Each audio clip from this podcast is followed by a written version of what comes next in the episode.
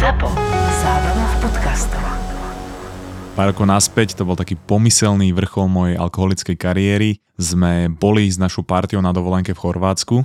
No a večer sme boli na party, tam sme sa samozrejme dali dole a ďalšie ráno sme išli na výlet loďou a jednou zo zastávok boli tzv. chorvátske Benátky, bolo to mesto Roviň No a my, než sme sa tam dostali, to trvalo asi hodinu loďou a samozrejme sme vypili niekoľko welcome drinkov vo forme rakie, čiže si vieš predstaviť, v akom asi stave ešte po tej predchádzajúcej noci, tej party, sme asi došli do toho roviňu. Čistá katastrofa, dvaja kamoši sa tam povracali, my sme pokračovali v popíjaní v bare. No a keď sme sa vracali do lode, tak kamoš skočil v prístave do vody, na čo nás pobrežná straž upozornila, že to je zakázané ale skočil som tam aj ja a kamoška nám hodila do vody skateboard, ktorý sa potopil. Čiže ja ako primitívny hrdina som ho išiel vyloviť do asi 5 metrovej hĺbky a ako som išiel hore, tak tam pravdepodobne trčala nejaká tyč, do ktorej som omylom kopol a urobila mi normálnu dieru do nohy.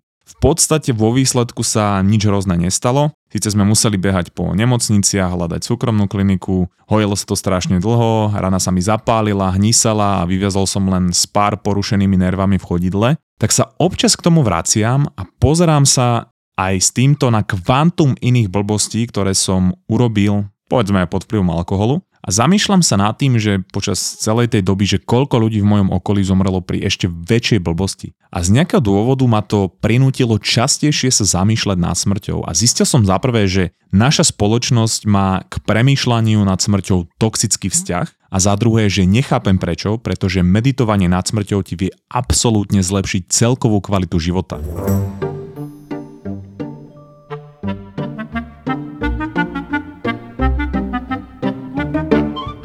Každoročne morské korytnačky nakladú milióny vajíčok na plážach rôzne po svete, kde sa ich snažia zahrábať primerane hlboko do piesku a už z týchto je veľké množstvo tých vajíčok buď rozbitých ostatnými plazecimi sa korytnačkami, alebo zožratých inými predátormi ako sú rôzne vtáky alebo plazy. Stále sa ich ale vyliahne na 10 tisíce a keď sa vyliahnú, musia sa vyhrábať z piesku, trčia im iba hlavy a musia ostať nehybne, aby nevzbudili pozornosť, pretože čakajú na ostatné korytnačky, čo sa vyliahnú a vyhrabú, pretože keď sa budú presúvať vo veľkom množstve z pláže do mora, majú najväčšiu šancu na prežitie. Sú ale malé a idú pomaly, tak sú jednoduchou korisťou pre kráby, vtáky, plazy alebo dokonca krokodílov. A už túto cestu, tých pár metrov z pláže do mora, neprežije viac ako polovica novo vyliahnutých korytnačiek. A keď sa potom dostanú do vody, tak sú stále v nebezpečenstve pred vtákmi a inými predátormi a odhaduje sa, že z týchto novo vyliahnutých korytnačiek sa dospelosti dožije jedna z tisíca. Povieš si, že to je škoda, ale aj tak malé percento dokáže vytvoriť populácii niekoľko státisícov korytnačiek a keby sa to nedialo, tak zomierajú tie ostatné predátory, ktoré na toto vyliahnutie čakajú celý rok, pretože to je pre nich najväčšia hostina. A potom tie predátory zase praktikujú prerušované hľadovanie, pretože sa chcú dlhšie dožiť, aby zistili, či sa niekedy bude robiť remake Krokodila Dandyho. Aj tento príbeh bol súčasťou druhej série dokumentu Life on Our Planet od Davida Attenborova, ktorý nedávno vyšiel. A sú tam rôzne príbehy z prírody, kde sú ukázané kolobehy, napríklad aj toho, ako 100 tisíce krabov idú veľkú vzdialenosť, aby nakladli obrovské množstvo vajíčok do mora a potom, keď sa tie vajíčka vyliahnú a tie kraby sa vracajú naspäť na pevninu, tak ich tam čakajú v úvodzovkách ich rodičia, pre ktorých to je teraz potrava. Tiež napríklad lachtani, ktorí sú novonarodení a majú skákať do vody, kde na nich čakajú kosatky, pre ktoré to je ľahká potrava. Je to inak na Netflixe a odporúčam si to pozrieť. No a keď sme to pozerali s frajerkou, tak ona zareagovala tak, ako by na to zareagovala väčšina ľudí, že to je hrozné a že sa na to nemôže pozerať. Áno, na jednej strane je treba povedať, že v prírode je fakt veľa smrti, ktorú by sme my ľudia považovali za zbytočnú, ale keby tomu tak nebolo, tak by sme v živote neznikli ako druh. Evolúcia je o prežití toho najvhodnejšieho jedinca do daného prostredia a je to teda mechanizmus výberu, ktorého nástrojom odstraňovania tých v úvodzovkách nevhodných jedincov je smrť. V prípade tohto konkrétneho dokumentu z prírody nie je teda problém to, koľko krutej a zbytočnej smrti je tam znázornenej, ale skôr je problém zle nastavený vzťah k smrti ako takej na úrovni našej kultúry. Ja som vyrastal ako kresťan a dodnes neviem, čo vo mne vyvolávalo väčšiu hrôzu, že či predstava pekla, alebo predstava, že po tom, čo dožijem tento život, budem existovať do nekonečna v nejakom nebi a budem musieť existovať s vedomím toho všetkého, čo som urobil a neurobil, budem sa pozerať na utrpenie svojich blízkych na zemi, v zásade sa tešiť na ich smrť, pretože potom môžeme byť zase spolu, ale len v prípade, ak žili v kresťanskej viere. Ak v kresťanskej viere nežili, a po smrti pôjdu do pekla, tak budem do nekonečna zrozený z toho, že moji blízky navždy budú v pekle, zatiaľ čo ja som niekde v nebi pozorujúc ďalšie utrpenie ľudí, vyjasnutie slnka, zánik života ako takého a vo výsledku možno aj zánik vesmíru. A už len táto predstava je pre mňa stále horšia ako predstava pekla. Zaujímavé ale je, že každé náboženstvo si počas tých rokov vytvorilo nejakú formu posmrtného života. Napriek tomu, že v tých pôvodných kresťanských textoch nie je ani pol slova o nejakom nebi po smrti, ale napriek tomu sa postupnými úpravami kresťanských textov vytvoril nejaký koncept raja a života po smrti. Muslimové zase veria, že ich duše sa vrátia k stvoriteľovi čakajúc na deň zúčtovania, čo je trošičku bližšie tomu, čo naznačujú pôvodné kresťanské texty. Moderná interpretácia je ale úplne o tom istom, čiže aj u moslimov je tam nejaká útecha v tom, že po smrti budú zjednotení so svojimi blízkymi a že smrť je len začiatok nejakej nekonečnej cesty v posmrtnom živote. A hinduisti napríklad majú zase vieru v reinkarnáciu, teda viera v to, že umierajú naše telesné schránky, ale duša bude znovu zrodená v inej forme. A mohli by sme pokračovať aj k ďalším náboženstvám, ale ja sa chcem iba tak zamyslieť, že či to nie je tak trošku podozrivé. To je ako keby si človek hľadal podnájom a všade sú nejaké dvojizbáky za nejakých 700 až 1000 eur a zrazu tam je obrázok novej luxusnej vily v centre mesta s obrovským bazénom, garážou a nádhernou záhradou a nie, že ty budeš platiť za to, že tam môžeš bývať, ale ešte oni budú platiť tebe 5000 eur mesačne ale samozrejme je tam pravidlo, že kto sa prvý ozve, tak toho to bude. A už toto znie príliš dobre na to, aby to bola pravda. No a keď tomu človeku potom napíšeš, tak ti povie, že si prvý alebo prvá, kto sa ozval, ale musíš zaplatiť 1000 eur ako rezerváciu, pretože teraz je ten človek na dovolenke. No, nehovorím, že to je nereálne, ale minimálne to je trošička podozrivé a v hlave by ti svitla taká červená vlajočka.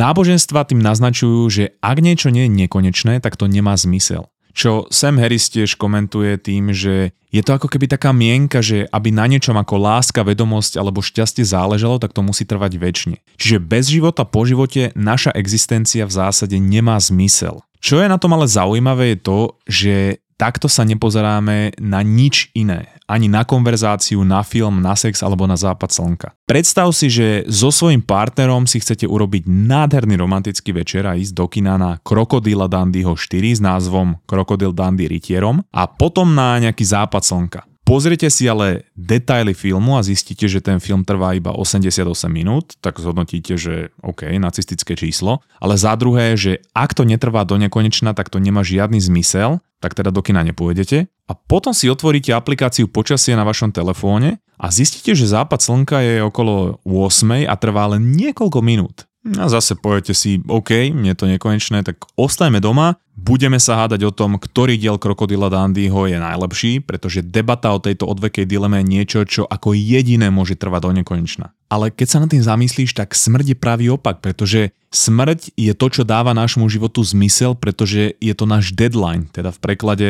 mŕtva čiara, mrk mrk. Keď sa pozrieš napríklad na zlato ako na komoditu, tak to má hodnotu práve preto, že je ho na svete v obmedzenom množstve. Úprimne sa teraz zamyslí nad tým, že čo by si reálne robila alebo robila so svojím životom, kebyže máš neobmedzené množstvo času. Aby som mal nahrať nejaký podkaz o prokrastinácii a povedal by som si, že teraz sa mi nechce, urobím to za ďalších 100 rokov pri 50. výročí 690. nevyriešenej korupčnej kauzy komunistickej strany Smer. Čiže náš najväčší problém by nebolo dostať sa na Mars alebo vyriešiť klimatickú krízu, ale vyniesť odpadky, pretože by nás nič netlačilo so svojím životom niečo robiť. Minulý týždeň som bol napríklad na dovolenke v Chorvátsku a posledný deň sme si s frajerkou vyšlapali takú horu, ktorá je nad Dubrovníkom. Bolo to fakt krásna túra, e, v peknej prírode s výhľadom na more, na staré mesto Dubrovníka, kde sa natáčalo Game of Thrones a na celú tú zátoku. A napriek tomu, že už som videl veľa západov slnka, bol tento špeciálny a viac cený. Ten západ totiž sprevádzala krásna cesta s krásnym výhľadom na mieste, kde už možno nikdy nebudem a viem, že nie každý deň môžem sledovať západ slnka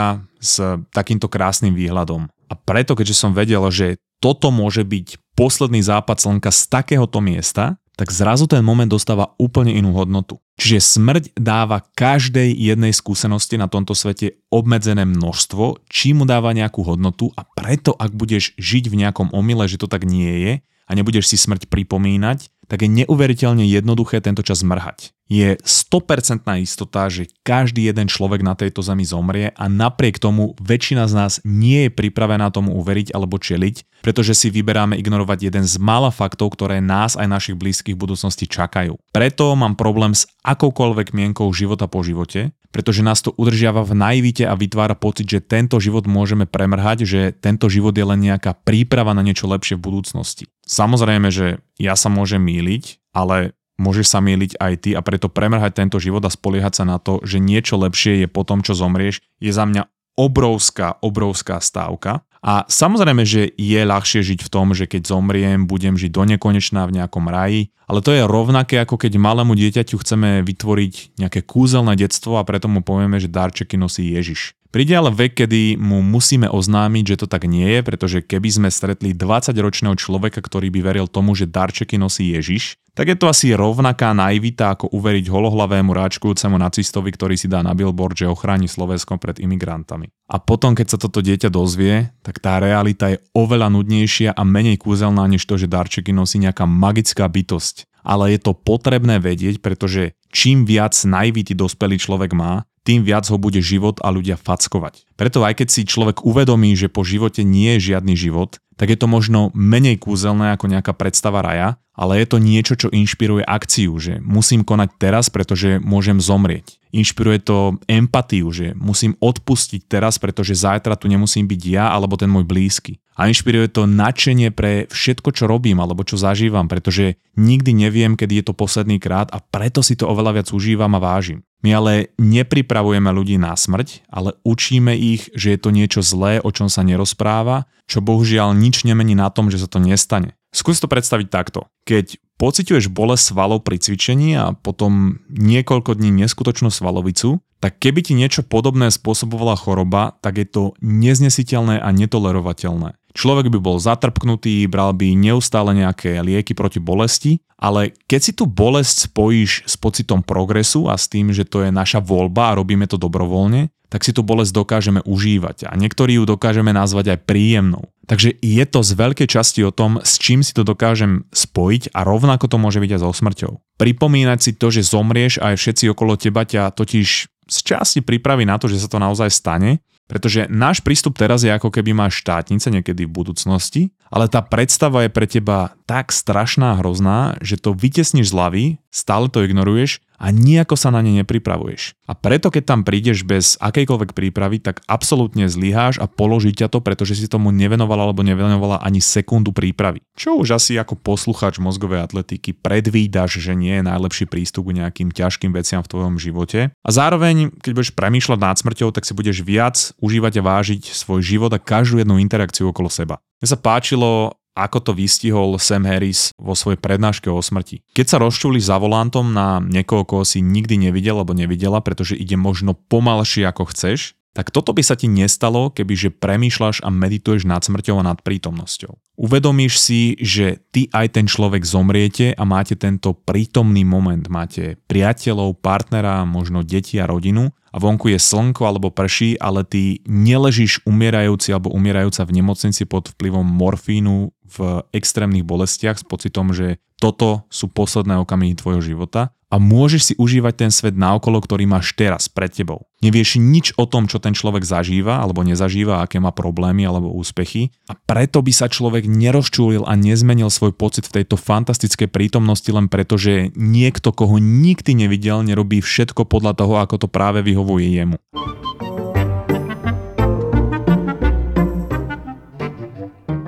Minulý týždeň vyšli dva podcasty, na ktoré by som chcel upozorniť. Prvý je Buzzwell, čo je fantastický vtipný marketingový podcast Peťa Šeba a Gaba Tota, kde s humorom a s fantastickou chémiou rozoberajú novinky v marketingu, sociálnych sieťach, ale aj nejaké technologické novinky. A ja som tam bol hosťom a bavili sme sa o manipulačných technikách v marketingu ako som ich využíval ja v Kanade pri podomovom predaji a ako si na ne dávať pozor. Veľmi som si to užil, odporúčam ich podcast, odporúčam aj túto epizódu. A druhý je podcast mužom.sk, ktorý má Peťo Podlesný a už dlhé roky robí strašne dobrú robotu pre mužov, pomáha im, vytvára komunitu a tam sme sa rozprávali o mojich projektoch, o tom, čomu sa teraz venujem, ako premýšľam nad rôznymi aspektami podcastovania, kariéry a taký hĺbší rozhovor, ale zase veľmi dobrý pokec, s Peťom sa strašne dobre rozpráva a na obe epizódy, alebo teda podcasty nájdeš odkaz v popise epizódy.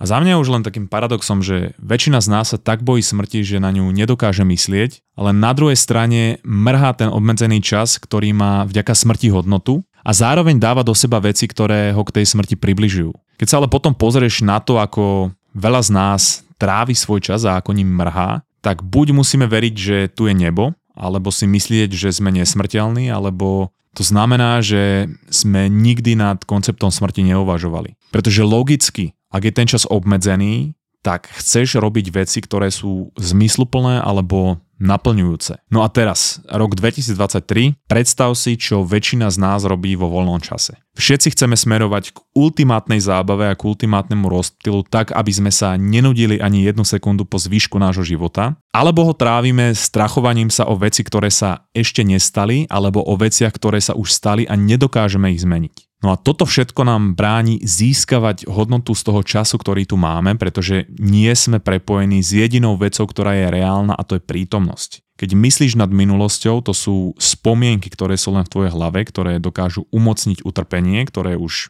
bolo v minulosti. Keď premýšľaš nad budúcnosťou, je to predstava, ktorá sa ešte nestala a s vysokou pravdepodobnosťou sa ani nestane, ale napriek tomu má potenciál vytvoriť stres a úzkosť a oba tieto prípady môžeme nazvať byť stratený v myšlienkach. No a potom tu je ešte prípad, že sa neustále rozptiluješ a potom je realita samotná a prítomný moment takou nudou, že minúta bez rozptylu sa stáva utrpením. No a teraz, aby som to mal pekne podložené, v roku 2010 vyšla v časopise Science štúdia od Killingswortha a Gilberta s názvom Wandering Mind is an Unhappy Mind, teda v preklade tulajúca sa mysel je nešťastná mysel. A účastníci tejto štúdie, ktorých bolo viac ako 2000, museli cez aplikáciu na telefóne v náhodnej časti dňa podať report o svojich aktuálnych aktivitách, myšlienkach a pocitoch a pýtali sa ich, či sú stratené v myšlienkach alebo sústredení na to, čo momentálne robia, a teda v prítomnosti a ako sa pri tom cítia. Dostali viac ako 250 tisíc odoziev od týchto ľudí a štúdia mala jednoznačný výsledok, a to bez ohľadu na to, či boli rozptýlení zábavou, prácou, hobby alebo stratených v myšlienkach, pretože sa ukázalo, že vždy sa cítili spokojnejší, keď boli sústredení na to, čo práve robia a boli v prítomnosti. A ono, samozrejme, logicky to dáva zmysel. Lenže vďaka nášmu kamošovi vo Vrecku a miliónom ďalších vnemov je väčšina z nás neustále tak rozptýlená, že strácame schopnosť byť prepojený s prítomnosťou a preto je meditácia o to dôležitejšia, pretože to je fantastický tréning toho byť v prítomnosti. Tým, že sa sústredím na dých, tak sa sústredím na prítomnosť a vždy, keď mi príde nejaká myšlienka, tak si to uvedomím a vrátim sa k dýchu. A nerobím to len preto, aby som 10 minút ráno bol v prítomnosti, ale pretože ak to budem robiť pravidelne, tak mi to zmení život celkovo, pretože aj počas dňa si budem častejšie uvedomovať, že som stratený v myšlienkach alebo absolútne rozptýlený a dokážem tie myšlienky pustiť a vrátiť sa do prítomnosti a to má obrovský vplyv na sústredenie, spokojnosť a celkovú kvalitu života. Čiže tých 10 minút ráno mi ovplyvňuje celú skúsenosť bytia počas celého dňa. A ja vždy odporúčam apku od Sama Harrisa Waking Up, kde je 30-dňový meditačný kurz, kde sú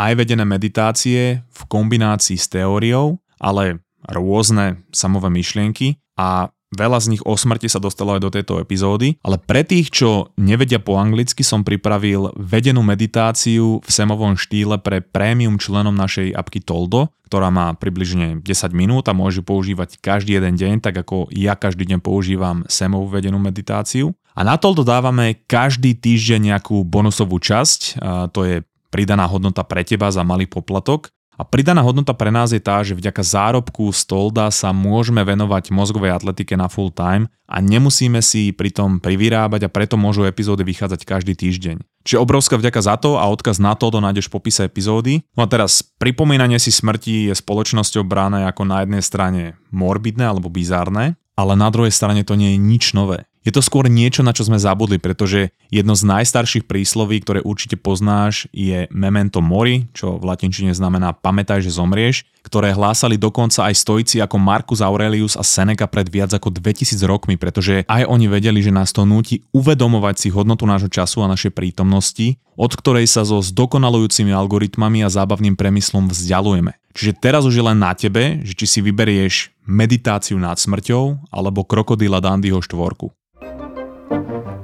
Thank you. Strašne hot. Bolo to hot? Stra- bolo to strašne hot. Koľko sexu zvládneš v jednom podcaste? Fú, neviem sa udržať. Ja nie som až tak šeklivá, chvála Bohu. Moje erotogénne zóny sú tie, kedy ja utekam z postele, to. Sleduj sexuálnu výchovu v slovenskej podcastovej aplikácii Toldo a okrem epizód dostaneš navyše aj bonusové videá a prémiový obsah od Myšky a Denisa. Vyskúšajte zobrať tie mrazené fazolky a trošku nimi poprechádzať. Aj sexuálna výchova je na Toldo. 40 jednotky ploché nohy, vypočené palce, že kto by to chcel cmulať? Ako inak.